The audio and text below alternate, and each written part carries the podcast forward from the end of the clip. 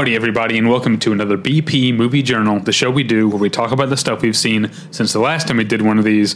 I'm David. I'm Tyler. We've got a, a sponsor.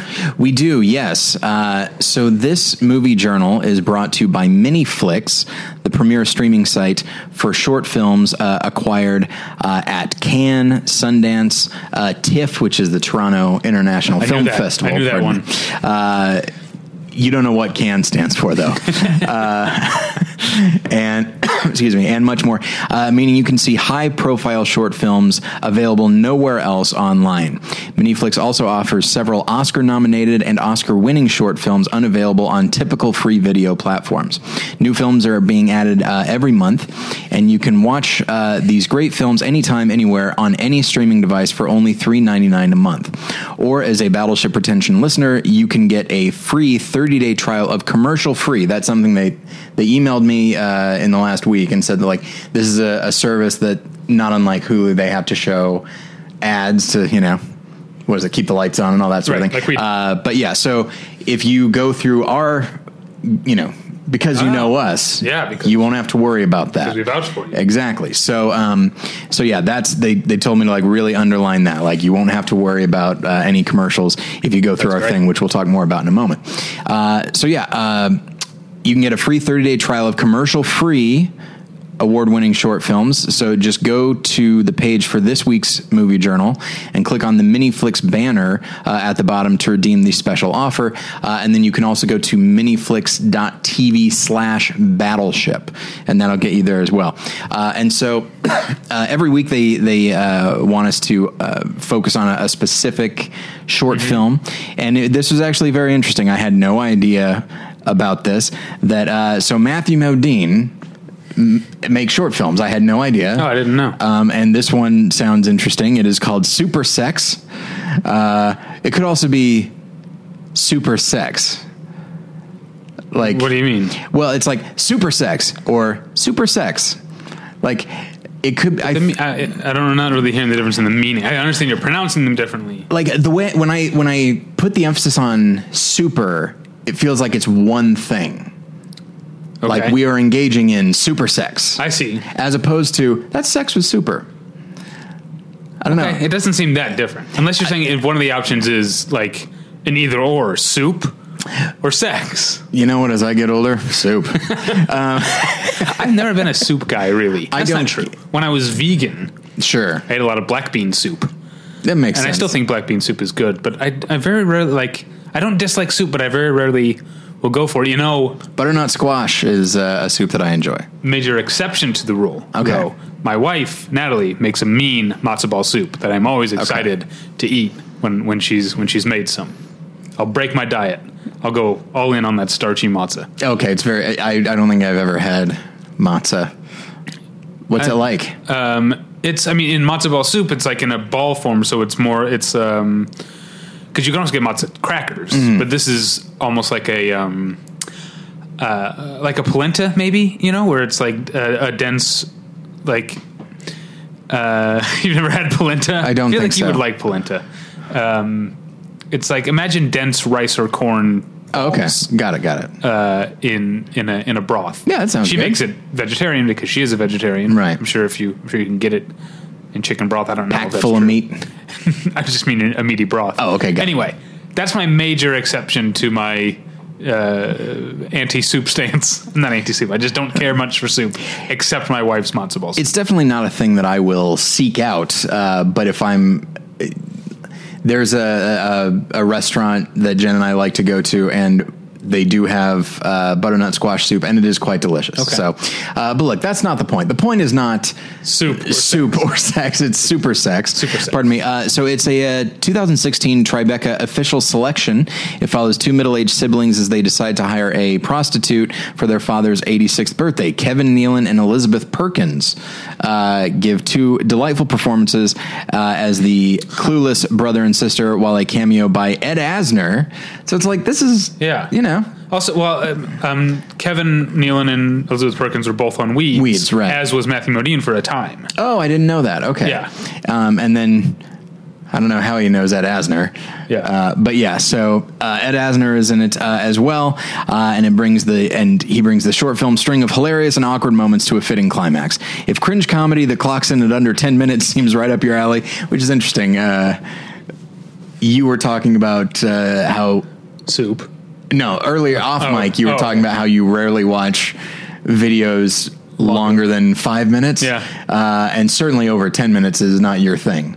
No, but it's, if it's a short film, that's a different thing. Sure, sure. I think if it's a vlog, I only have so much patience. Yeah, and it's which- five minutes max. Yeah, and that'll play into our uh, into our actual episode. But yeah, so yeah, I Yeah, think you would in enjoy. I think you would enjoy uh, Super Sex, and now that's the only way I'm going to hear that uh, is uh, giving me an option. Uh-huh. uh so yeah, you can check that out on Miniflix. Once again, uh, go to the the post for this week's movie journal, uh, and then you'll see the the uh, Miniflix ad at the bottom, or you can go to miniflix.tv slash battleship, and Yeah. you get a free month commercial free. All right. Um, let's just start talking about movies. Okay. I no, I think in terms of watching, I think I have finished my Blu-ray spring spring cleaning. I How think exciting. I'm now. I'm still watching Blu-rays for review, but these are things that have come since I Yes. decided.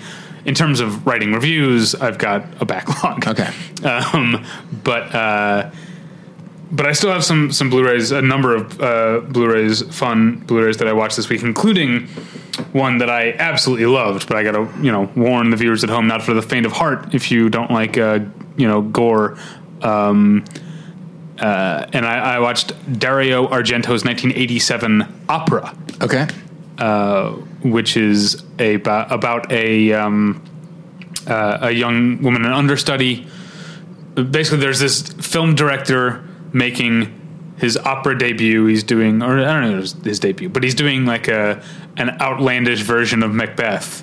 And like one of the things that he's doing, he's having live crows on stage during Macbeth. And so this opera star woman quits because she can't stand these fucking crows. Yeah. So suddenly, un- the understudy is the toast of the town. The opera's a hit, uh, except suddenly all of her neighbors, co-stars, costume designers, people like that, um, keep getting killed off, and not just killed off. The killer shows up in a mask, ties. All right, this is gonna. Okay, here we go. If you're eating, you know, or whatever, uh, he ties the understudy up, and then he tapes a row of needles underneath her eyes so that she can't close her eyes, and then she brutally murders her friends and coworkers in in front of her, and then like cuts her loose and runs away. So we don't know who the murderer is, but we know these incredibly gory murders keep happening in this uh, unbelievable. Like I, uh, you know, I um, uh, my my my face was a twisted like grimace while I was watching this uh, at at home alone. Um, but the movie's terrific. It's uh, it's again really violent, but also really uh, florid, and it also it has a ton of roving POV shots. You know, we actually we know like in the opening in the prologue when the initial actress quits, we never see her. The entire prologue is from her point of view. Yeah. and so we see. Um, like these fucking crows. We see her like throw her shoe at a crow, and we see like the people her, her like running out of the theater, and people like trying to chase her to bring her back. Um, but uh, it's all from her point of view, and then there's uh, near the end there's some really kind of crazy stuff from a crow's point of view. um, it's it is an absolutely awesome movie, but again, it is uh, really violent. Yeah, my only that's opera. My only experience with Argento is Suspiria. Um, I don't think I've seen anything else by him, but I really enjoyed Suspiria. Have you seen it? Uh, I've never seen Suspiria. No, It's I should. It's really great. Put it on the Um, list. so okay, what's next? Uh, next up, I watched.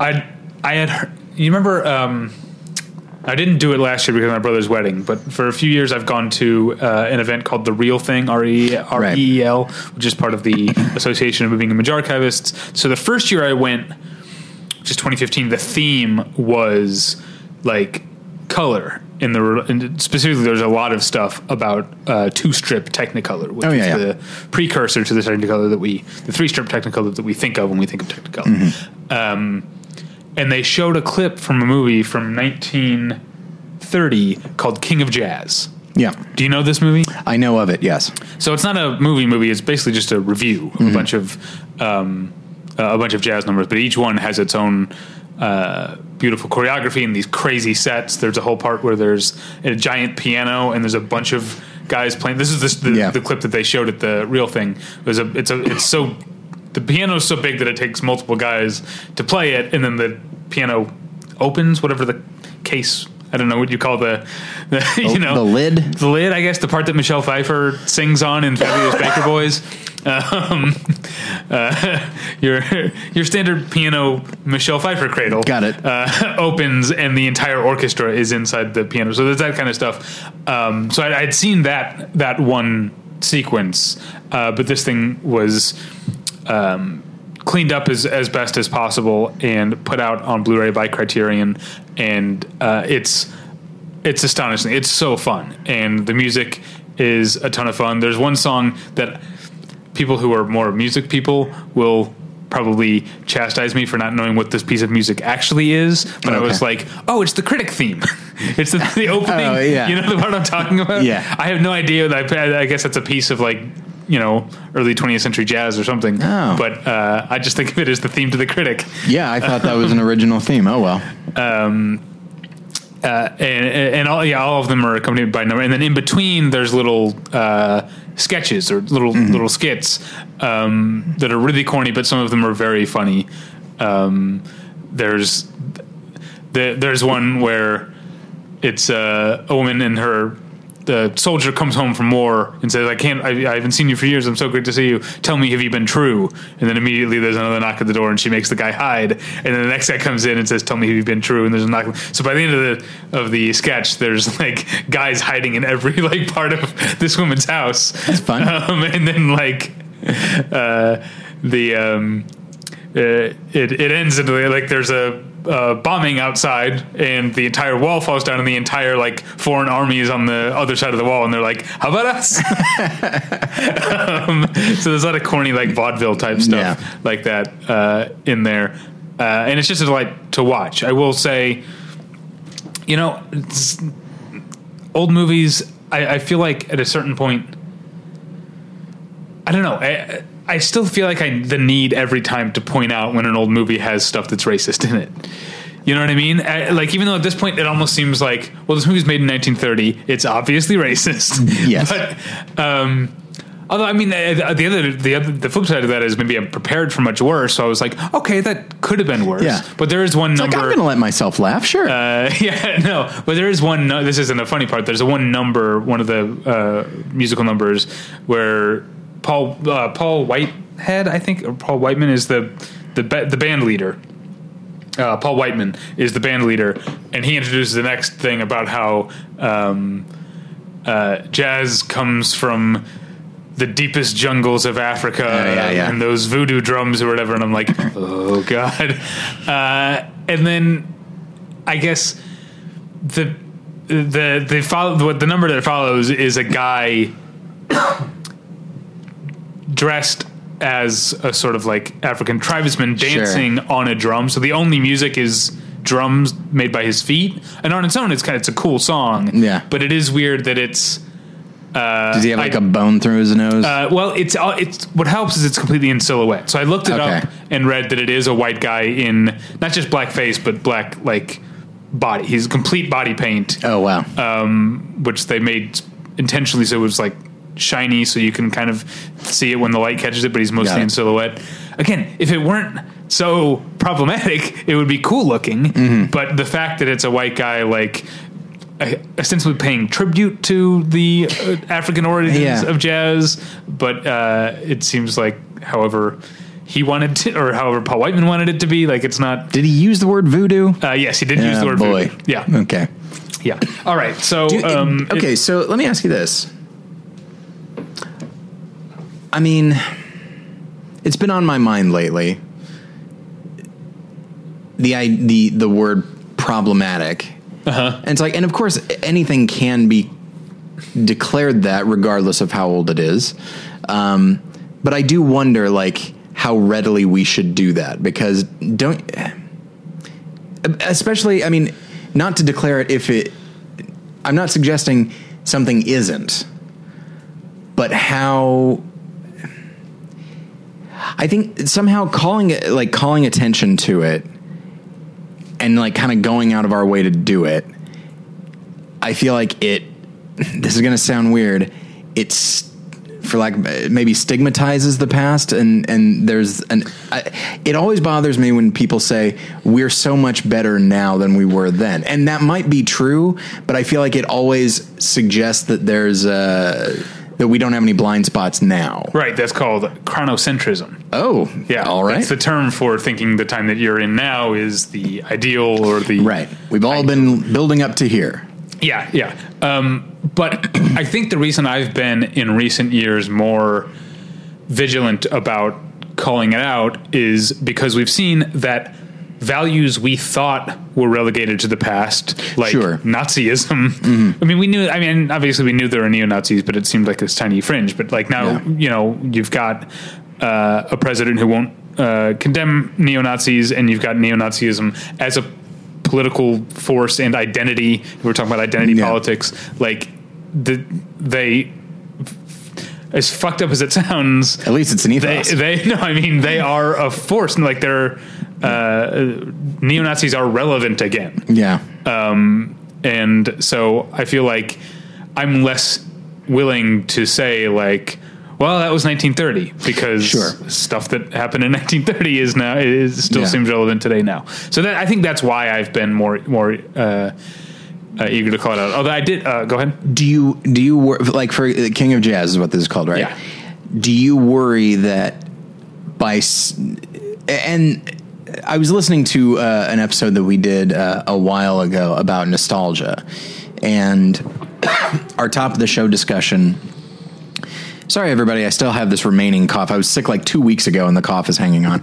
Um, See, that happens to me, but I always assume it's because I'm a smoker. But you're not a smoker. that's right. And I feel like you're not much of a smoker either. I don't see you smoke that often. No, I mean I I'm a guy who will smoke when I have a drink. Sure, so sure. I'll, I'll smoke. I usually smoke like one, maybe two cigarettes a day, and then Okay. on the weekends if I'm like out with friends, I'll have a few more. Right.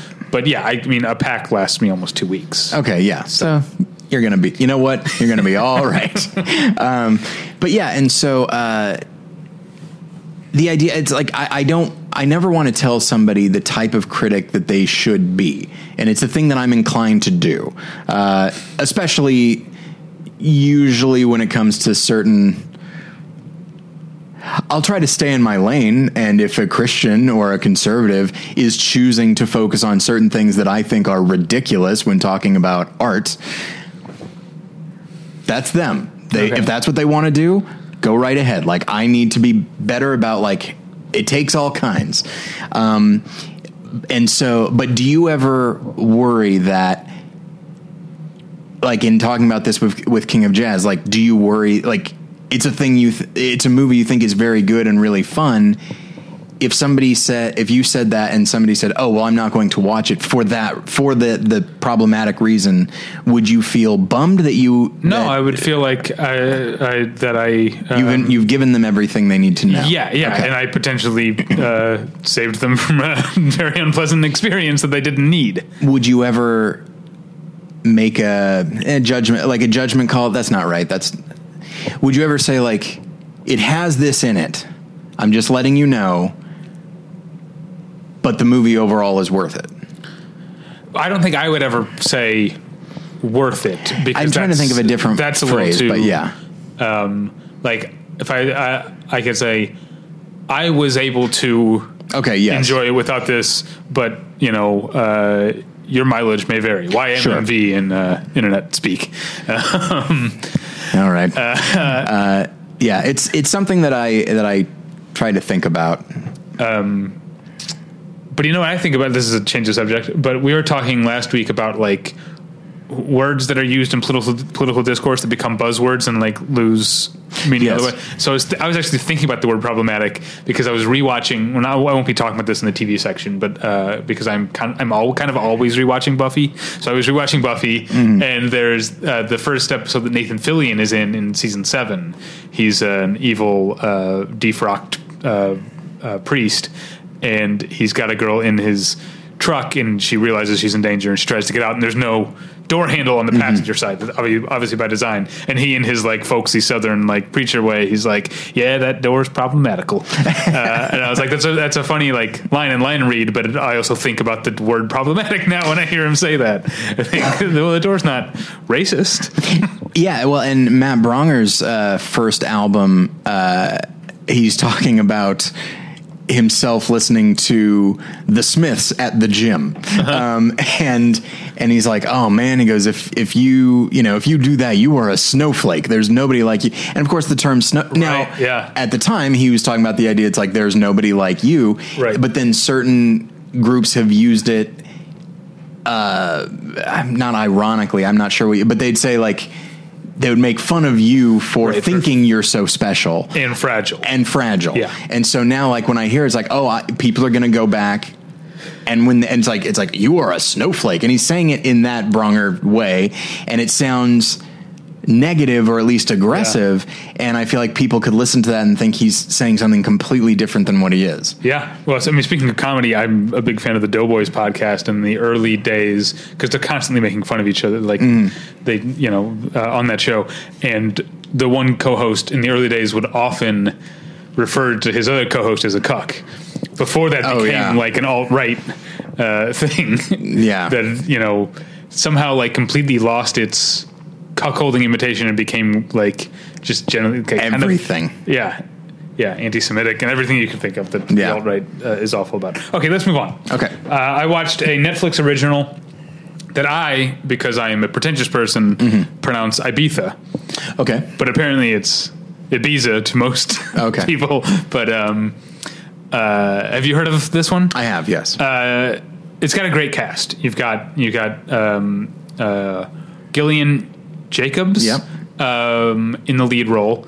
You've got Phoebe Robinson from Two Dope Queens, and you've got uh, Vanessa Bayer from Saturday Night Live. Those are the three leads. And then you've also got as Gillian Jacobs' romantic interest. You've got um, now I'm drawing his name or drawing a blank on his name. Who played Robb Stark on Game of Thrones? Is it Richard Madden? He was Prince Charming in the Cinderella, the live action Cinderella. That sounds right. I think it's something Madden. Yeah. and it's not John Madden. Um, Are you sure it's not John Madden? I'm sure because John Madden is the is two things. John Madden is a director who made Right. Shakespeare in Love, right? Yeah, And then also is a and football commentator. That same guy also yeah, comments guy. on football. I think it's yes. Richard Madden. Anyway, so you've got a great cast. There's a there's occasionally some very good laughs. Oh, you've also got the great Michaela Watkins. I love her and everything. Um, Yes. And so there are parts when it's really really funny, but by and large, this is just a really rote by the numbers um, type of. Uh, I guess it's a rom com, but it's also sort of like a post hangover rom com where it's like friends getting into shenanigans, Yeah. and you know it gets. Uh, The ad, the trailer looked like super kinetic and that sort of thing. It it looked there's some more stuff more that, like but not as much as uh, you'd think. More like Good Time than uh, than something No, I, run of uh, the mill. I wish it was. I wish it were something like that. Um, it's Connecticut in that there's a lot of really good like EDM music. Mm. Um, there's a part where Gillian Jacobs. See, this is sometimes I, you know I we complain about, or at least I have complained a lot about over reliance on improvisation in Yeah. comedy films, uh, and I think this one definitely has that problem. It has a little too much of like the one person says something and the other person says, "Yeah, that's weird" or whatever. It's like a dis- like that's not a joke, Mm-hmm. Right. You know that the, that didn't need to be in like Yeah. that was an improv improvisation that didn't work and should have been cut out of the movie. Mm-hmm. But every once in a while, there's stuff that's just really really funny. Vanessa Bayer really knocks it out of the park more often than the other. Uh, the other two, but Gillian Jacobs has the one that I'm guessing was improv because improvised because Richard Madden's character, who was her love interest, is a, a DJ, like an internationally famous DJ, and she said something like she's like nervous around him. She's like, I don't even like uh, EMD, which it's EDM is what it is, uh, and no one comments on it. And it was to me, it was one of the biggest laughs in the movie just because of her delivery. Uh, and so I didn't like. I'm not regretful that I watched it. Um, but uh, I was disappointed, I guess, that it didn't really come together as a movie. Like I said, it has a, a number of great scenes. Um, Vanessa Bayer has most of the really funny uh, scenes. um, Phoebe Robinson has a great little run. They go to a nude beach, and she just has a thing where she's like naming different kinds of breasts, and each one is accompanied by a close up of those breasts, and it's like uh, it, that's that's the that's the, the funniest Phoebe Robinson part. Um, and then Gillian Jacobs and Richard Madden have fantastic chemistry together, which I'm I'm thinking from Cinderella um, and I also from Game of Thrones. Maybe Richard Madden just has great chemistry with everyone. Um, I always thought he was kind of boring on Game of Thrones, but maybe that's because Robb Stark was a boring character who was just like generally pretty good, like a good guy. You know what I mean? Um, He has a But I- very he has a very interesting look to him. I've really come to like, yeah, Like I remember in Cinderella when he showed up, I remember thinking that he he literally and I don't necessarily mean this in a negative way. He looks like a doll. He looks like a Ken doll. Like the way yeah, and, and and certainly in Cinderella, it makes sense that he would look like that. Yeah. Um, but yeah, uh, and so, and also, I just I, he was born. Do you do you find this happening that uh, unless somebody is notably young looking, uh whether they be an athlete or an actor? I still, even though I'm 36, I still at this point naturally assume that they're older than I am. yeah. How old is he? He's, uh, let's see, 86. So he's, He's what? younger than we are. He's younger than we I, I, I would have thought he was older than I am. Yeah. Isn't that crazy? Yeah. I'm usually pretty good at that. I feel like he's maybe got a bit of a craggy face for Maybe. a guy's age. Um, anyway, uh, here's okay. That's so I didn't like the movie that much. Here's here's an interesting thing I'll, thing I'll point out though. Now I don't know if you've noticed because I don't know how many Netflix original TV shows you watch: Stranger Things, House of Cards, I've seen a few. um, and Hulu originals like Handmaid's Tale. The new thing now on original like prestige prestigious original streaming shows is to be in a two to one aspect ratio Okay. because TVs now are six or one seven eight, six by nine, whatever we're to call it. Um, and so to still, I guess, have the prestige of letterboxing, Yeah. I guess they do uh, two to one. Um, and I, Ibiza is the first movie that I've seen that I'm pretty sure was in two to one. I looked it up on. There's no IMDb doesn't have any technical specs about it. Um, so I'm guessing this was not this was not a Netflix acquisition. This was must have been made for Netflix if it's being presented in two to one. And um, that I, I don't have anything. I don't have any judgment about about that. It's just an interesting thing to note that the way that new technologies lead to things like new aspect ratios, Yeah. and also lead to things like the re-embracing of the one three seven or one through three aspect ratio. Yes. like we've seen a ton lately, um, which I think we'll be talking about very soon. Yes, we will. Um, maybe right now because it's your turn. no, not right now. Okay. All right. Let me talk. Okay, I won't try to dictate. so, um, so the other day, uh, it was later in the evening. I was I was done with all the stuff I wanted to do, and I was like, "All right, I'm gonna go see a movie." Uh huh. It's it's it doesn't happen very often that I see spur the moment movies these days.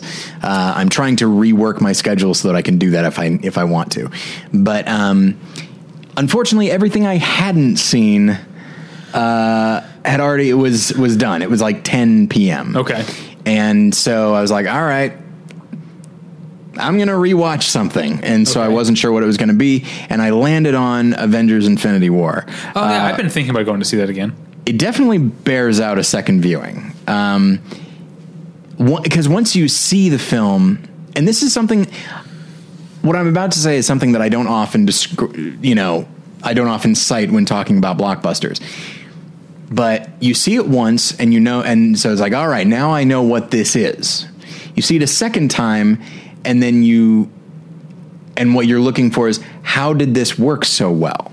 like what choices did they make and it it holds up so well and from a craftsmanship standpoint certainly from a structure standpoint i tried to pay attention to how long we spend with groups before we cut to other groups and what other groups we cut to when Okay. um, and it's really interesting. Like it, the the writers and and maybe they maybe the script wasn't like this. Maybe they they changed things around in editing, but whatever it is, they have the perfect instinct for how long to stay with someone, and just when, and then cutting to the person that you were probably just about to forget about. Right. but not because not because it's boring or anything. When it cuts back to that person, I found myself thinking like, "Oh, good, all right, yes, yes." Like I want, okay. I, I forgot that they were around, and now I'm interested to see what's going to happen here. I, I remember while watching it though, there was a part where I was like, "Where did Captain America go?" Because he's gone for a long time. He is, yes. Um, yeah, because his he doesn't really have that much to do, and like the the Earthbound uh, Avengers don't really have that much to do um, until things like things start on Earth and then leave Earth. Yeah, and and, then then when things come back to. Earth, that's when they serve more of a purpose. So, uh, yeah, and I think that could be a, a, a bummer that we don't see him very much. But I also I understand why that's necessary. I really do adore the action sequences, and I still. I'm interested to know when, if and when you see the movie a second time. I'm interested to know what you will think of the ending now that you know what it is, um, and if if within that you will uh, be more forgiving of it. I still think it's really powerful, especially just because it's because we've been leading up to it, and when you see the film a second time, every little victory that the heroes have is just so much more tragic because Mm-hmm. they're just delaying and maybe not even delaying that long the inevitable. Yeah. And maybe that's maybe that's my big takeaway is the structure of the thing. Um, that and I I thought Thanos was fascinating the first time. This time I think he's so even more so.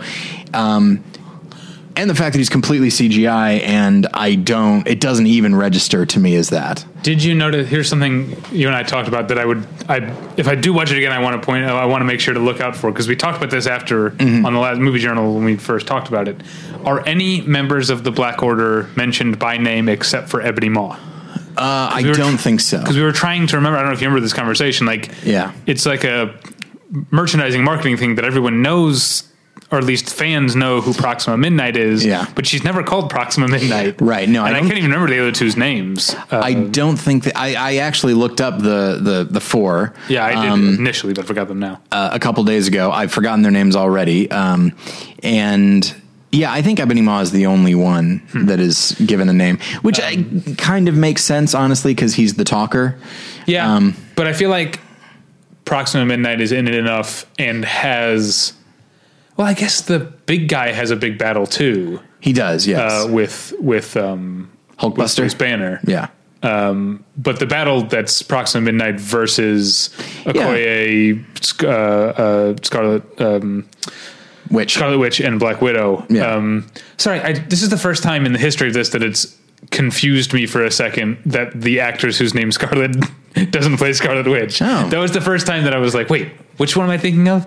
Scarlet Widow? do you do you think that that is the case with all actors that they all play? no, no, I know that Okay. it's not the case. Okay. But that was the first time that I had to remind myself that it's not Scarlet Witch. Yeah, it's not like her name is is Jennifer. Like Scarlett is a unique name. Uh-huh. Right. Um, Um, anyway. But yeah, uh, I, I really, I, I genuinely adore the film. It's I, it's not necessarily flawless, but it's close. Like as, as far as superhero movies in general, and certainly within the MCU, it has it's really gone up uh, in my ranking.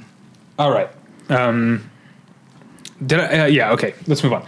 I watched. Oh, you're gonna. I I don't know if you've seen this movie. If you haven't seen it, you have to see it because Okay. I know you and I are both fans of writer director Larry Cohen. Mm-hmm. We've talked about the stuff. We've talked about Q the Winged Serpent.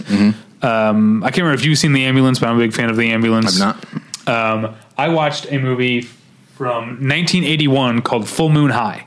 Okay, I know of it. Okay, so it's a it's an early '80s werewolf movie, which the first ha- the first five years of the '80s were chock a block with werewolf movies. I know. but this was pre pre teen wolf. This is a teenage werewolf movie. At least it starts out that way. um, and uh, Adam Arkin is the star. He plays, and it starts in the late '50s. It's it's a more sp- it's like a it starts out, I think, more specifically a spoof of "I Was a Teenage Werewolf," Right. which is from the late uh, mid fifties. I can't remember exactly when, but the movie starts in the late fifties. Um, and let me let me let me give you a taste of this cast because there's so many great, or at least a number of great people. So you've got Adam Arkin as a star. You've got Ed McMahon as his father. Um, uh, you've got Jim Bullock as one of the other uh, students. Okay. Um, you've got Kenneth Mars as Hey. the football coach. All right. Uh, you've got Alan Arkin as a psychiatrist. Okay. This says Pat Morita is in it. I don't even remember seeing Pat Morita in it. Um, you've also got uh, in um, not a dual role, but so the movie takes place over a number of years. Anyway, you've got a young Bob Saget in the movie, um, and then apparently Anthony Arkin, the other Arkin, but uh, I, I don't remember. I don't really know enough to know what he looks like. Yeah. So this is, you know, it's a horror comedy, but it's much more a comedy. Uh, specifically, I, I think a satire. It starts off as a spoof, and I think becomes more satirical. So Ed McMahon uh, is a uh, retired general who still works for the CIA, and so he takes his son on a trip, like an espionage trip that Edwin is also using to sleep with prostitutes, uh, to Romania, and that's where Adam Arkin gets bitten by a werewolf. Right. Um, but the um, the twist here that Larry Cohen brings is that in this version of lycanthropism, it's mixed in, in a way. It's like vampirism where he doesn't age. Oh, okay. So after he becomes a werewolf, he goes back to school. He doesn't become suddenly great at football, by the way, um, like Teen Wolf style. Um, he drops out of school and he spends 20 years wandering the world, still looking like himself. And then he comes back to his town in what is then present day. The movie's from 1981 in early 80s. And so uh, you see, uh, so a lot of his classmates are played by people who were like maybe aged down in the earlier stuff Sure. and then aged up in the end. So you see them as suddenly like, um, uh, you know, late seventies, early eight or early eighties, like unhappy marriages, or maybe they're swingers, or like it. It seems to be a direct sort of comment on what is the same and what is different in terms of American values. Like the Cold War is still going on, Right. um, but all these like you know all these uh, kids who whose idea of scandal was necking on lovers lane Right. are now you know swingers and, and, and stuff um, and then also the movie I, I feel like after king of jazz i'm going to get uh, and our whole discussion i'm going to get a reputation but the movie's depiction of how the high school has uh, fallen Oh, i would okay. say uh, I would say is problematic. Yeah, yeah. Because it's mostly characterized by the fact that there are now black students in graffiti, and one of the teachers specifically mentions busing as a reason that her class is so rowdy now, which it definitely is. Wait, a- i- i- is the teacher made to look bad by no, saying that? uh, No, she's like this mousy teacher who belongs to another age, and she's like, I can't handle my classroom anymore. They're they're bust in from wild parts of town or something like that. It's it's problematic, definitely. Mm-hmm. Yeah. Um. Uh. And also, and there's definitely also some stuff that I, I don't know if it's problematic, but I think with our recent, uh, with the recent stuff in the news, that Kenneth Mars' character as the football coach who's eager to take showers with his football players, I think doesn't play as funny as it probably did at the time. I think Ken- Kenneth Mars is still funny. Yeah, of course. But it's like, I, I guess like that kind of stuff has been made a little too real recently, Sure. you know? Sure. Um, uh, to, to play funny, but the movie is still, I think, very goofy and very funny. And Adam Arkin is, uh, he's most like his father that I've ever seen him. And Adam Arkin is kind of like his father in that he's very dryly and quietly funny. Mm-hmm. Yeah. Uh, and so when the two of them are together, it's wonderful. I remember I, I really liked uh, Adam Arkin in um, A Serious Man, and this uh, he plays. Doesn't he play? Uh, I believe a doctor or a psychiatrist. I don't remember exactly, but he just like he's supposed to be someone that you rely on for wisdom, and even he's just like. Ah, She's barely talking about Fred Melamed's uh, wife. Is like she's barely cold. It's been three years. um, just Yeah, so Full Moon High is definitely in you know in in stepping it, it it's in step with the Larry Cohen filmography. It's that he doesn't he doesn't seem to take anything seriously. a fascinating filmmaker. Uh, yeah, and writer. Yeah, yeah. Um, I guess writers are filmmakers, but I wanted to differentiate. Um, and then oh, from that to a, Oh, he just took his glasses off. Everybody. a truly truly terrible Italian. I, I don't even want to call it a horror film. It's pure exploitation, and it's beyond. I mean, there's good exploitation. This movie is just trash. Okay. Um, and it's called so the Blu-ray that I got uh, from Scorpion releasing is called it's called Enigma Rosso, but it's also known as uh, Rings of Fear or Red Rings of Fear, and it has even another uh, on IMDb. It had another name that I had. That happens a lot with stuff that could be characterized as trash. Yeah. Um. Oh, ver- yeah. Okay. Here's the. Look at the top of this list at what the what it's listed as on IMDb. it's called Virgin Killer. Now, could also be Virgin Killer. No, it's not that. It's Okay. Virgin Killer. uh, and like the details of the murders in this movie are so sordid that I almost don't want to go into them. Um, but it's uh, a, a detective is investigating a series of uh, murders of you know young girls. They're not necessarily virgins, um, uh, but they're 16 years old. And the first one, it, this is what I'm saying. I guess trigger warning. I would say to just anyone with uh, um, common decency. Yeah. the uh, um, the initial victim died from being raped to death with a giant dildo. Um, Boy. Yeah, and and that's not treated as particularly horrific in the movie. It's just the facts of the case, and that's I think the tone of the movie the whole time is just like, hey, whatever we have to write into the movie to get a bunch of salacious nudity, which there is. I normally don't like. I make a point of not like calling out when there's nudity in movies because I don't want people. I don't like the idea of people seeking things out for prurient reasons. Sure. or at least I don't. I don't, I don't want to be at fault for that. Mm-hmm. But this movie is full of completely gratuitous nudity. That there's a part where all the girls come in from PE at the all girls school, and the one this is in Italian, but the the caption, the one girl says, oh, my, "My wife and I have been laughing at this for days." The one girl says. Last girl to take her clothes off is a bitch. and so there's this whole long scene of them all quickly taking their gym clothes off and then running into the shower together and showering together and like giggling and splashing. Oh, young other. Tyler would be like, "Does that work?" Um, Uh, but the movie is just so, so sordid and nasty and trashy in the worst way. Yeah. uh, I really hate. Like, I don't. I don't think I hate movies very often. I think I hated this movie. yeah. Yeah. So don't seek out Enigma Rosso. What- what or sorry, s- Virgin Killer what or would you- Rings of the on-screen title on the Blu-ray. By the way, when you actually watch it, is uh, Rings of Fear. Okay. Uh, but the, the the Blu-ray art says Enigma Rosso, and then in parentheses Red Rings of Fear. So I'm not sure. This what would you say uh, is like a common denominator of movies you hate? Exploitation, like I've No, not because there's a, there's a lot of exploitation, like that I- trashy exploitation I like. Yeah.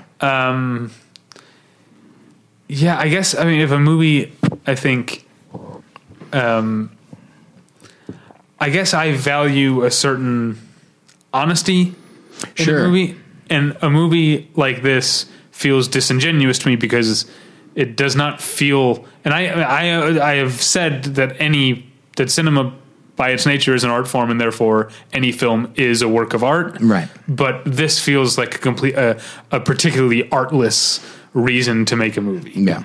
Um uh and I, I, I found it pretty pretty upsetting. Okay.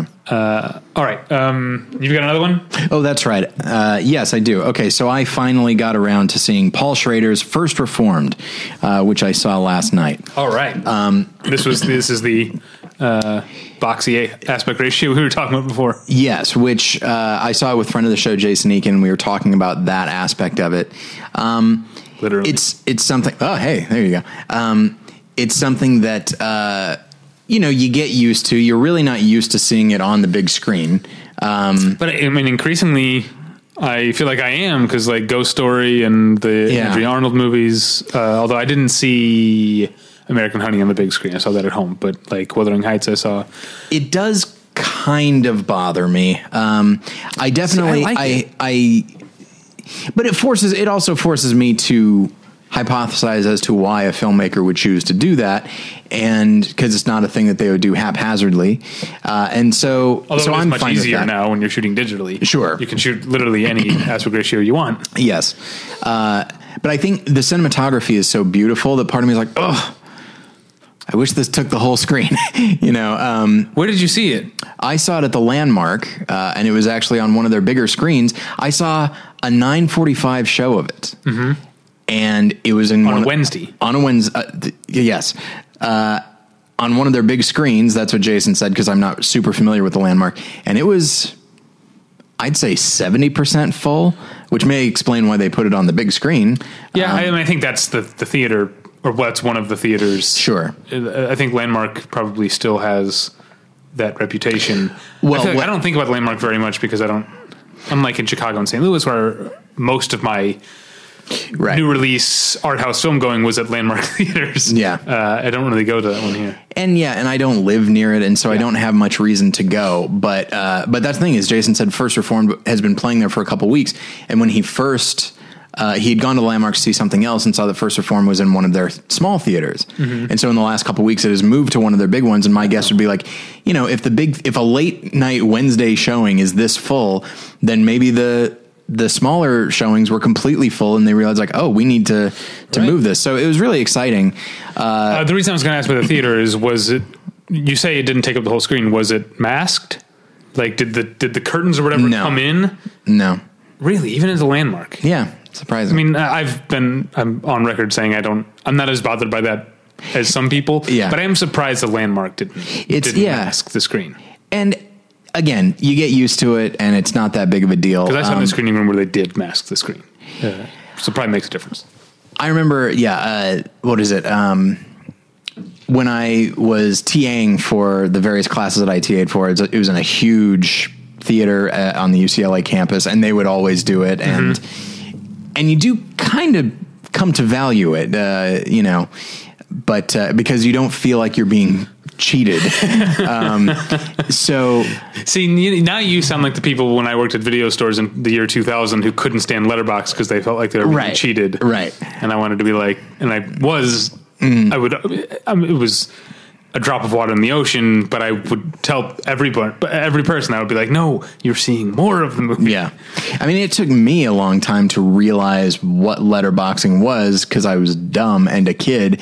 And it just never occurred to me that, like, yes, when you see a movie in the theater, do you notice that it's not like this? Yeah. That it's Yeah. not square? What do you think happens to the rest of that picture? Yeah. Um, but anyway, okay, so I I don't I don't want to talk about the movie that much because I don't want to give away too much. Yeah, and I I, and I worry that if I linger on it, even thematically, Mm-hmm. I might do that. So I'm just going to talk about like kind of things here and there that I that I uh, loved.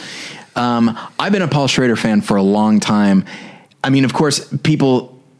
I think film people even probably think of him first and foremost as a screenwriter, but he's been making his own movies for a long time. Yeah. Um, but yeah, but I think because of Taxi Driver and Last Temptation. And Yeah. What else did he write but not direct? I think he wrote Raging Bull, didn't he? I might be wrong sounds about right, that. But uh, but yeah, I mean, he made Hardcore, which is a fascinating film that has become a meme. Uh, but he made what was it? Uh, not Car Wash. Blue Collar. Blue Collar. Uh, he made a wonderful film called Light Sleeper that is lesser known, but I, I'm I feel like it's going to get it'll get a really good Blu-ray release if it hasn't already. I hope so. Um, it's got Willem Dafoe and Susan Sarandon. Uh, this film reminded me, oddly enough, of Affliction the most, uh, as far as where the character is in his life and the the things that are introduced into his life that slowly but surely uh, start to take take him over. Uh, as you know, I'm I, I'm not a huge Ethan Hawke fan. I think he was fantastic. I don't get it. I know it's weird. And also, here's a fun thing. Uh, I have found that his facial expressions, as he's gotten older and a little bit craggier, Uh-huh. they look like Harrison Ford. Huh. He has a like his his confused like over uh, like a bewildered face looks very much like Harrison Ford uh, in those moments.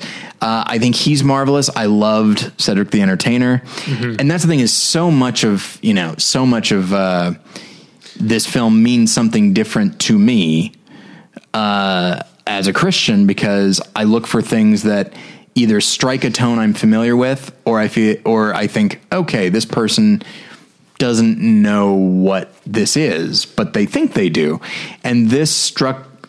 I mean, hundred percent. Uh, there, there are moments when like uh, a Christian character says something that they think is helping, and I found myself kind of cringing a little bit for a number of reasons, not the least of which is when I was at a certain time in my life, undoubtedly I would have said that as well, not because I didn't have quite as much life experience. Um, when they have sort of a youth group uh, meeting, uh, the way in which Right. faith manifests itself in young people, and I don't blame them. Like you're young, you don't know much. Uh, and you can't really filter your belief through a lot of life experience, and so and the and the youth pastor being all tatted up and hip. uh, it just it really it got a lot of that right, uh, and it's been a while since I've been to like a, a big church. Um, but I uh, That's a mega. It counts as a mega church. it right? counts as a mega church, yes. me- Although actually, I don't think when they say that their sanctuary can seat five that sanctuary can't.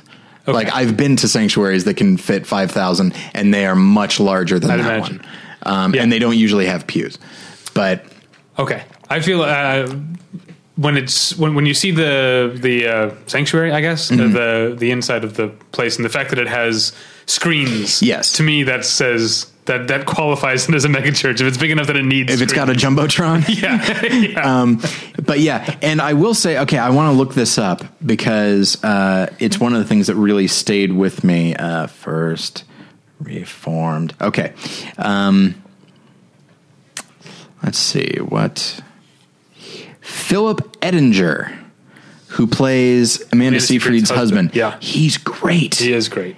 He is. Re- I'm. I'm mostly unfamiliar with him, but Yeah, then me, me too. But he, a he lot was- is asked of him too in his relatively little screen time. But relatively still, yeah. little. I thought I I actually thought he would be in it less than he was. And the initial meeting, one thing I love is that the initial meeting between him and Ethan Hawke is really given time to breathe, Mm-hmm. um, which I I really value because so much of the film is hinged on it. Um, but yeah, I I think there's a lot going on with the film thematically. Uh, there was a moment when I thought, and not for political reasons, but like there a moment a moment when I thought like the the film starts to shift towards a certain direction. I remember thinking like, really, is that what this is going to be? Like only this? And then I thought, no, that's not how Schrader works. Like Yeah. he's Yeah. using this as a stand-in for for larger things, um, much larger things actually. And yeah, I uh, I just really really love it. I think at the moment it's probably my favorite movie of the year. One thing from it that I have been thinking about recently, since because since I saw First Reformed, there was um, the polling. I can't remember who did the polling that said that uh, t- the polled Americans on immigration beliefs, and it said that evangelical Christians today are less likely to believe that America has a duty to take in refugees. Uh, and comparing that with the scene where he is giving the tour of the church and talk about how it was a Yeah. stop on the Underground Railroad. Yeah. Um, and uh, I, I, I, I do think in that scene that maybe Paul Schrader, uh, or at least maybe even Ethan Hawke's character, are commenting on the values of the church Yeah. and, and what's and what's changed. I don't know, having seen it more recently, I don't know if you thought about that in that scene. It- but I, uh, I've yes, been it thinking about occurred that to me. scene a lot since that poll came out. but then the scene takes on it's th- and this is something that I've always really liked about Paul Schrader is that he can be incredibly heart-wrenchingly dramatic and yet funny at the same time. Like that scene where Ethan Hawke is talking to children and he's really you know, you don't see a whole lot of fatherly instincts in him. Right. And then you see that and you think like, "Oh, I can imagine this guy being a dad." Yeah. Uh, but then as he's talking as he starts to kind of get more into himself and you realize like you, you're saying this to children. You, you need to stop. Um, and and there's and there's a lot of those, uh, and a very dark, very dry wit. So a couple things just looking at IMDb. I had forgotten that Paul Schrader also wrote one of my all-time favorite movies, The Mosquito Coast. Oh, yes. or he adapted the novel. Um, and also, but also I looked up this guy Philip Ettinger, and it turns out this is just one of those guys that I've seen him in like a dozen things. Yeah, he was in this is- compliance. That's the one that really jumped out to me. and he was in Pirates of Somalia last year, which I'm remembering now. Um, and there's some others that I know I've seen, but I don't even really remember. But I guess this is just a Yeah, a he's- bit of a breakthrough role for him. Yeah, he's been in a lot of of stuff for such a young guy. Okay. Um, a lot of TV. All right, um, But I do I really do hope that this does something for him because admittedly it's not a showy performance and that's to his credit it could have been um, and i do hope that as people come away from the movie you know jason me you i haven't read any reviews yet but i really hope people come away thinking like oh this guy because Yeah. the other people i've heard of like the the actors i know them by name so of course sure, you're gonna kind knows of Cedric Kyles. well, uh, but I feel like you know you're looking for specific acting choices by the people that you know, and then this guy, you're just like, oh, I, you know, I, I haven't heard of him, I don't recognize him, but then by spending more time with him and just really seeing the inner turmoil, uh, he really is a is a standout, and I hope he gets more work and larger roles as a result. I think, like we said, it's not that big a role in terms of screen time. It's very big. It's a huge role in terms of importance. Yes. Is he on screen too long to qualify for the Bruce McGill Award? Officially, I don't think so. Yeah? It seems like he is though, but he isn't. Yeah. Like he looms he looms large over the entire film. All right, let's move on. Um, I watched a movie that is out this weekend. Um, that um, apparently among among critics that I really like, I appear to be in the mi- mi- minority because I actually liked this movie. Uh, Bart Layton's American Animals. Do you know anything about this movie? Yeah, I just saw a trailer for it last night, um, Okay. and I had heard of it. I didn't know much about it, and I, I was reading some reviews, uh, negative reviews, and I didn't. And certainly, the film does. The trailer does not indicate what the review then told me the film is, which is interesting to me. Um, and what the, does the, I, I know I watched the trailer after I saw the movie, but I'm trying to remember. Does the does the movie does the trailer not talk about how it's like one third documentary? Nope, not at all. So Bart Layton is a documentary filmmaker. This is his first non-documentary film, even though it's large. A lot of it, not largely, it's still largely fictionalized or dramatized or whatever. But it's uh, a lot of it is documentary. Uh, he made The Imposter is the, the big one that um, from which I still haven't seen. I've heard wonderful yeah, things heard about. It's great. Uh, but this is a movie. American Animals is a movie about a 2004 uh, heist at a Kentucky university that had uh, their library had a rare book and probably still has a rare book collection. Uh, and four students, not all students of that college, but some of them were students of that college, um, pulled off this heist in the middle of the day, uh, and then eventually got caught, and um, all of them uh, spent uh, like seven years in in prison. Um, and so the movie dramatizes these events, but also is full of interviews with the four young men who are now all out of prison, and in some cases their families as well. Um, and then the way the movie unfolds is the so the first thing on the movie. Well, no, the very first thing that happens in the movie is it says uh, "MoviePass Ventures" because this is the first movie that MoviePass is putting out because they they. Uh, like co-acquired it at Sundance, uh, which is why if you have a MoviePass account, you've probably get, probably been getting emails saying uh, American Animals is out in theaters this weekend. I have, Um, yes, yeah. and I thought like, what? Yeah, all right, thanks. Uh, yeah, um, this is not going to save you, MoviePass. I wonder if though this is like something they're trying to prove uh, that they can be, they have an audience, like they can be an advertising tool. Sure. you know what I mean? Yeah. because I know. I mean, this is not the first movie that I've gotten emails about. You know, from MoviePass. Mm-hmm. That's true. Like, so clearly they've partnered before. Um, but uh, I wonder if this is something they're trying to trying to do. Anyway, um, what was I going to say? Okay, so the way the movie unfolds is that uh, okay, so yeah, the first thing after the title cards is are the words uh, "This is not based on a true story." Which it Yes. is. Yes. Did you read my review? No, but Uh, okay. that that plays into the trailer. Uh, okay, yeah. So it says this is not based on a true story. Uh, it is, but what the what what the title card is, I think, hinting at is that it's based on the recollections, sometimes contradictory, of Right. the people. Um, and so you're getting something that at some points uh, is probably more cinematic and more heightened than it probably than it probably happened. Yeah. Um, and then you're also getting like fun things where like well, the guy Evan Peters plays says this character, this conversation took place at a party. The guy that Barry Keoghan plays says it took place in the car. Yeah. So we're going to do like a limey type thing and have the conversation kind of take place in both. Yeah. And then there's a part where Barry Keoghan gets out of the car and goes into the convenience store, and Evan Peters and the guy he's playing are suddenly sitting in the car talking about how this isn't how it happened. um, so there's fun stuff like Yeah. that. Um, and, that's, and it seems uh, a little American Splendor-ish uh, yeah, I guess, but um, in certain ways.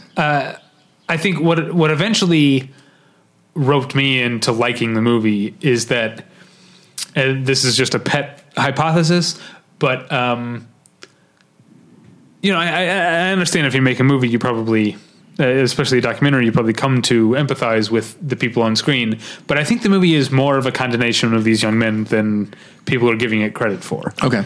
because um, one thing that is never specifically addressed because they would never address it in the interviews, but is made clear uh, from production design and other plot points, i and and was true in real life, is that these are all uh, upper upper middle class kids. Yes. This, the, like um, these kids led, led very led very comfortable lives with they had futures and all all this stuff. Like um, this wasn't a heist out of like desperation or anything.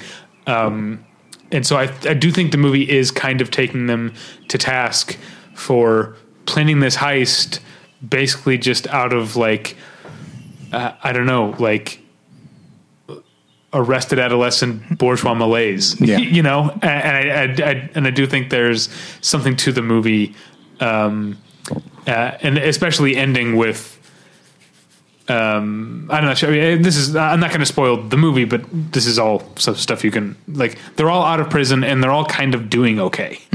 You know what I mean? I think like the movie Right. is also again, it's a thing the movie can't literalize because it doesn't literalize anything that the interview subjects don't say. But I think there is something in in the fact that these kids did this stupid thing. They hurt somebody because they had to Right. neutralize a librarian. Uh, that neutralizes the word, the, the euphemism they keep using, Mm-hmm. um, which is something they keep saying as part of the plan. And then when it actually comes time to do it, it's very difficult for them. Yeah. Um, she's played by Ann Dowd. Nice. Um, I'm so happy that she's yeah. that her career is like going awesome. Yeah. Although I'm like half of the internet.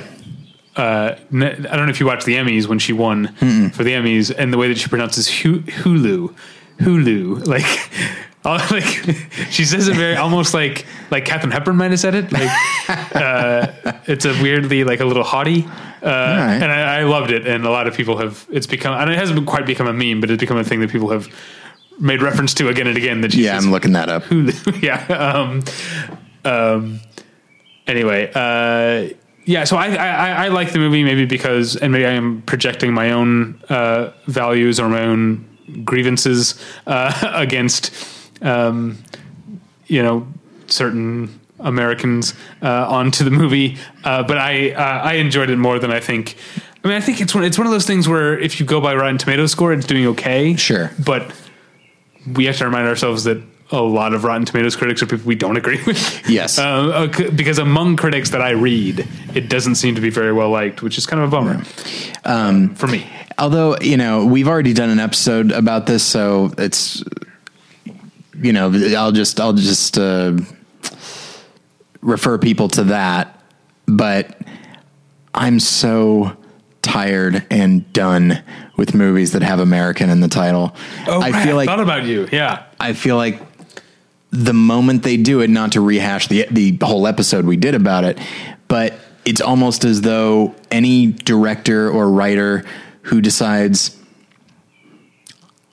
I've got a perfectly fine story. How can I not change anything about it but give it more weight? Got it. Right. Here we go. Um, I will. There is kind of a justification here in that the uh, the quote appears on screen. American Animals comes from a Charles Darwin quote Okay. about American animals that, um, you know, uh, developed differently in the Kentucky cave. Movie takes place in Kentucky, Mm-hmm. so it's about American animals that developed in the Kentucky caves. And Okay. one of the rare books that they are trying to steal is a Charles Darwin book. So there is a connection there. It's not Yeah. just an like because I, I feel like the way that you're describing it is an after the fact thing. Let's Right. slap this title on.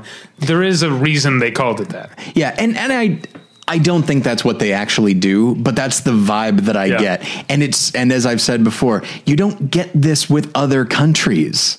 You don't you don't Yeah. get British this or German that or French this. You only get American this Yeah. because I think it we did an episode it about gives the impression that look how introspective we're being about our own country. Okay, and then final final movie for me, I watched the 1926 silent film called The Holy Mountain, starring Leni Riefenstahl. Um, and it's uh, it's it's yeah, it's full of a lot of beautiful imagery. She plays a dancer, and so like the whole opening is just her dancing on the beach in front of a sunset. Like it's it's gorgeous. Um, and the storyline, I guess, uh, is it it kind of takes too long. She's like.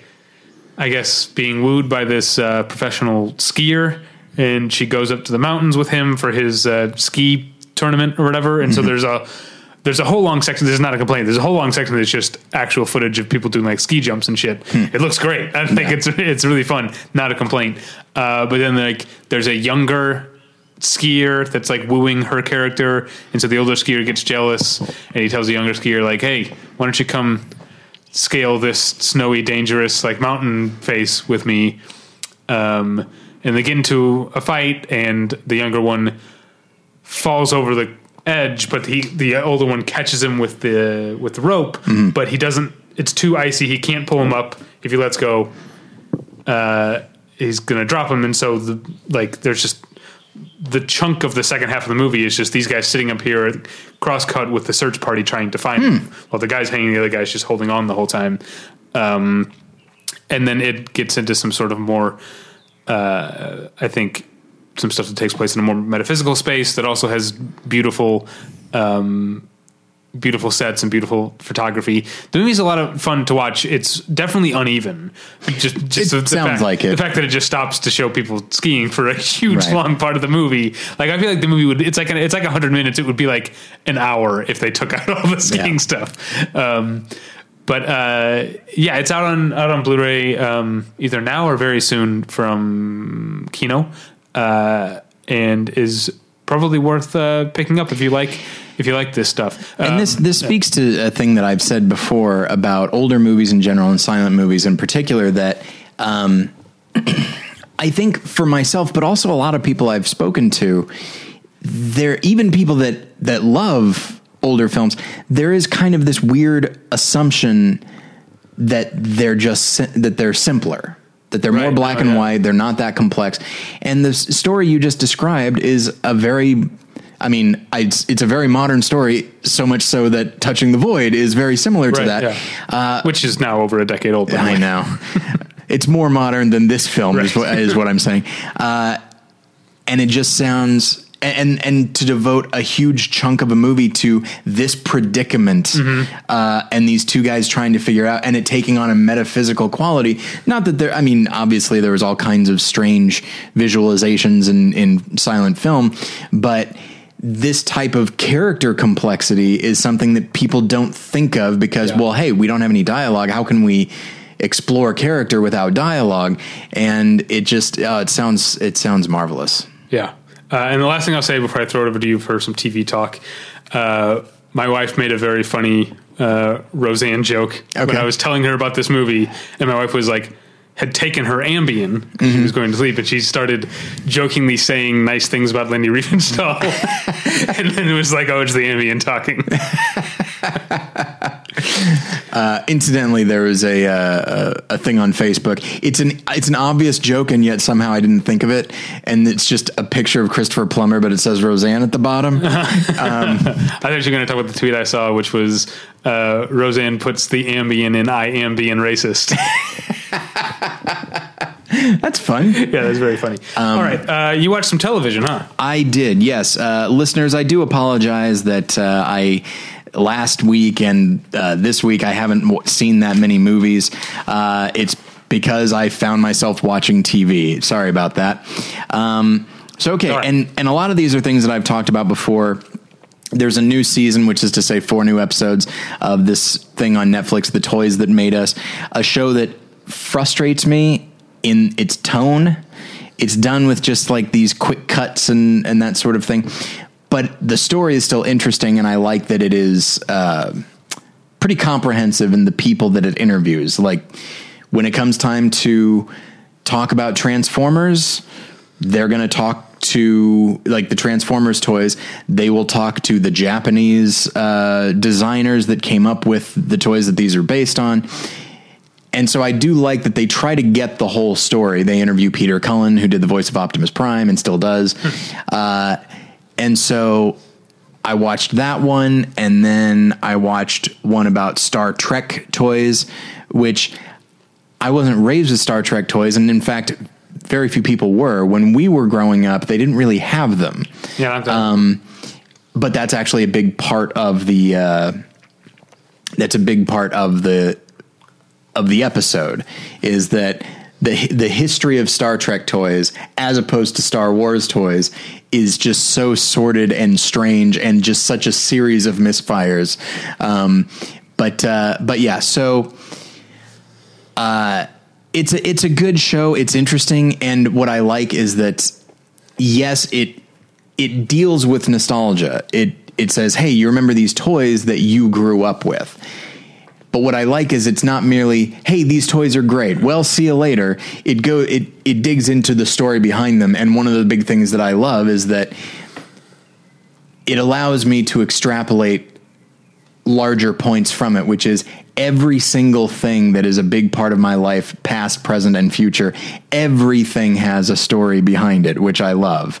Um, I, I might not love the story, but I, as you know, it's it's it's a weird obsession of mine. Like when I see. Uh, like park benches in the city. It- Sort of, I mean, at a, at a bus stop, that makes sense. But sometimes you'll just be walking around. This happened a lot in Chicago. Um, you'll just be walking along, and there's a park bench, and it's bolted to the pavement. And I remember thinking, why is that there? And how much how much paperwork and how many people had to sign things so that this bench goes right here? And okay, this sounds a little bit compulsive. I would then sit in sit on the bench so that I because maybe then I could figure it out that why this bench needed to be right here.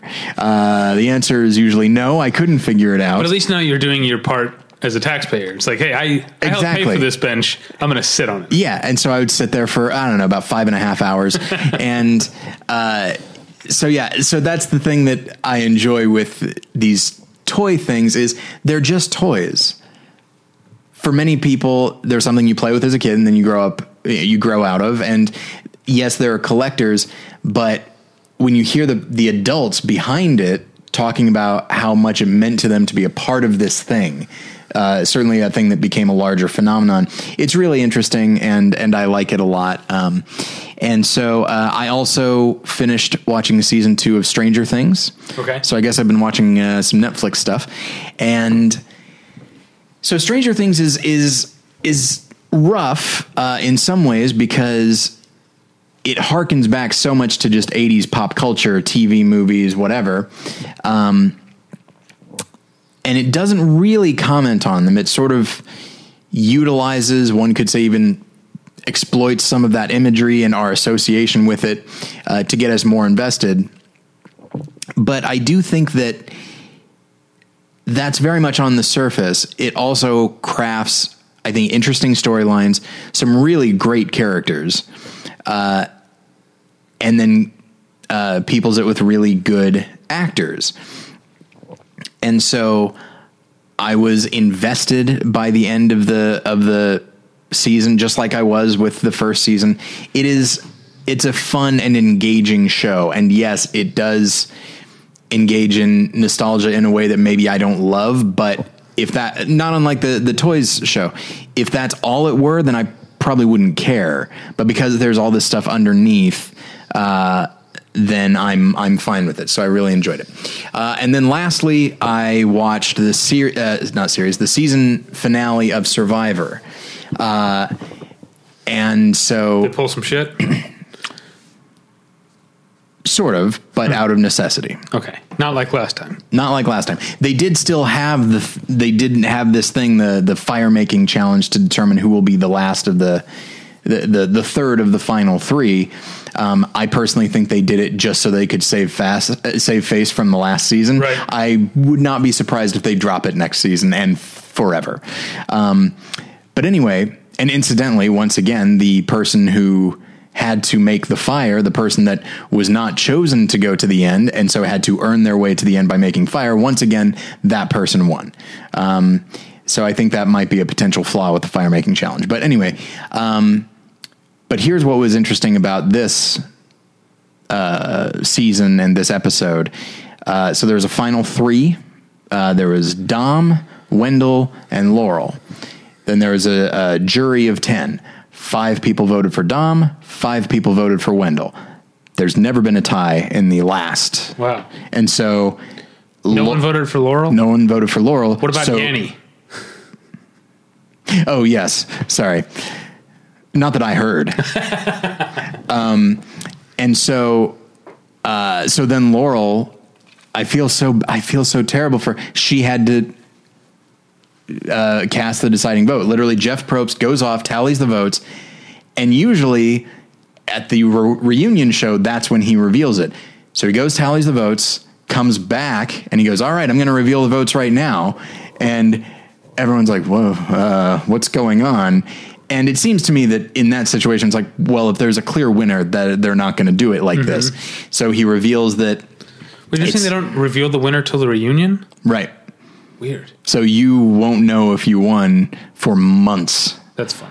Uh, and so so then yeah so dom and wendell the two of them were paired together like not paired together they they latched onto each other and basically ran the entire season. So in so- in many ways it makes sense that it, that the vote would be split completely in half for both of them. And laurel worked with them both so she mm-hmm. really liked both of them. And so she had to decide which one gets a million dollars. So she goes, takes the the little urn with the votes, and she has to write it, and then that's the one vote that is revealed at the reunion show, and it wound up being Wendell and not Dom. I think they both played great games. I think Dom played a slightly better game, um, but like I would feel so terrible if I were her because she's close with Dom, and Yeah. now he knows that.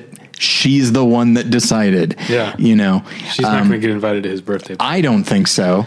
Um, but you never know. Uh, I think he's a good enough player that they'll probably invite him back, which I think would be really interesting. Um, but yeah, so it was definitely a. Uh, it was a first for Survivor. This was season, I think, 37, and it's the first time there's ever been a tie at the final tribal, as there should have been. Again, these are two guys who's who were together, and their games were so similar and so reliant on the other person that the jury just could not get it uh, get it together themselves to decide who should win. And so it was it was fun, and overall, I, I enjoyed the season. There are a lot of players that I would like to see back, and I think will come back. Um, and then this next season, I didn't watch the reunion show because I hate it so much. Uh, it's just Jeff Probst asking frustrating questions of people that. But if they don't, you they reveal the winner on the reunion show. Yeah, I watch that and then I leave. Oh, okay. Uh, and so, um, oh, so next season, and then they reveal what the next season is going to be. So next season is called is called David and Goliath. Oh, right. And the idea, oh, I did okay. I can't remember if you said it on the mic though. And so it's it's people in life that have had that have been like scrappers and they have to work for everything they get, and then people who just are titans. Uh, they're very powerful. They're very successful. One of the Sounds like incels versus chads. what what are those? Oh, You are so lucky. Okay. You don't I've, know. I've heard the term incel. You might have told me, but now I don't remember what You it is, and. I think I win. Yeah, don't. Um, incidentally, one of the Goliaths is Mike White. oh, Yeah. Um, why is he a Goliath? because he's he's made he's written a lot of mo- a lot of movies and he created a TV show and he's acted and he's very successful and people know him from Amazing Race. That would be my uh, Right. theory on that one. Yeah. Uh, and then there's also an actual professional wrestler. He's also a Goliath. But it's like, well, yeah, he also he also looks like one. Are any Uh, of the Davids named David? I don't know. They haven't revealed the actual cast. They've revealed the two pe- like people that might you know get people Okay. to watch it, uh, and then they did just reveal today that I think there are, are going to be four returning cast members. So it's going to be sixteen new people and then four old people, which will be interesting if they're going to go with the two tribes. That means there's going to be. They've done this before, but it's only been like one captain per tribe, and now there's going to be two, which is like, oh, good. Now there's going to be like fighting amongst struggle. the yeah. So that sounds interesting. I, as always, I think their themes are bullshit uh, because it's like you literally had to ask, as I did when I saw it, like, how is Mike White a Goliath? Yeah. Like, he wasn't born into money and then decided to make movies. Yeah. He probably worked to get where he did. Yeah. It's it's ridiculous, but uh, but yeah, uh, I'm I'm excited for it.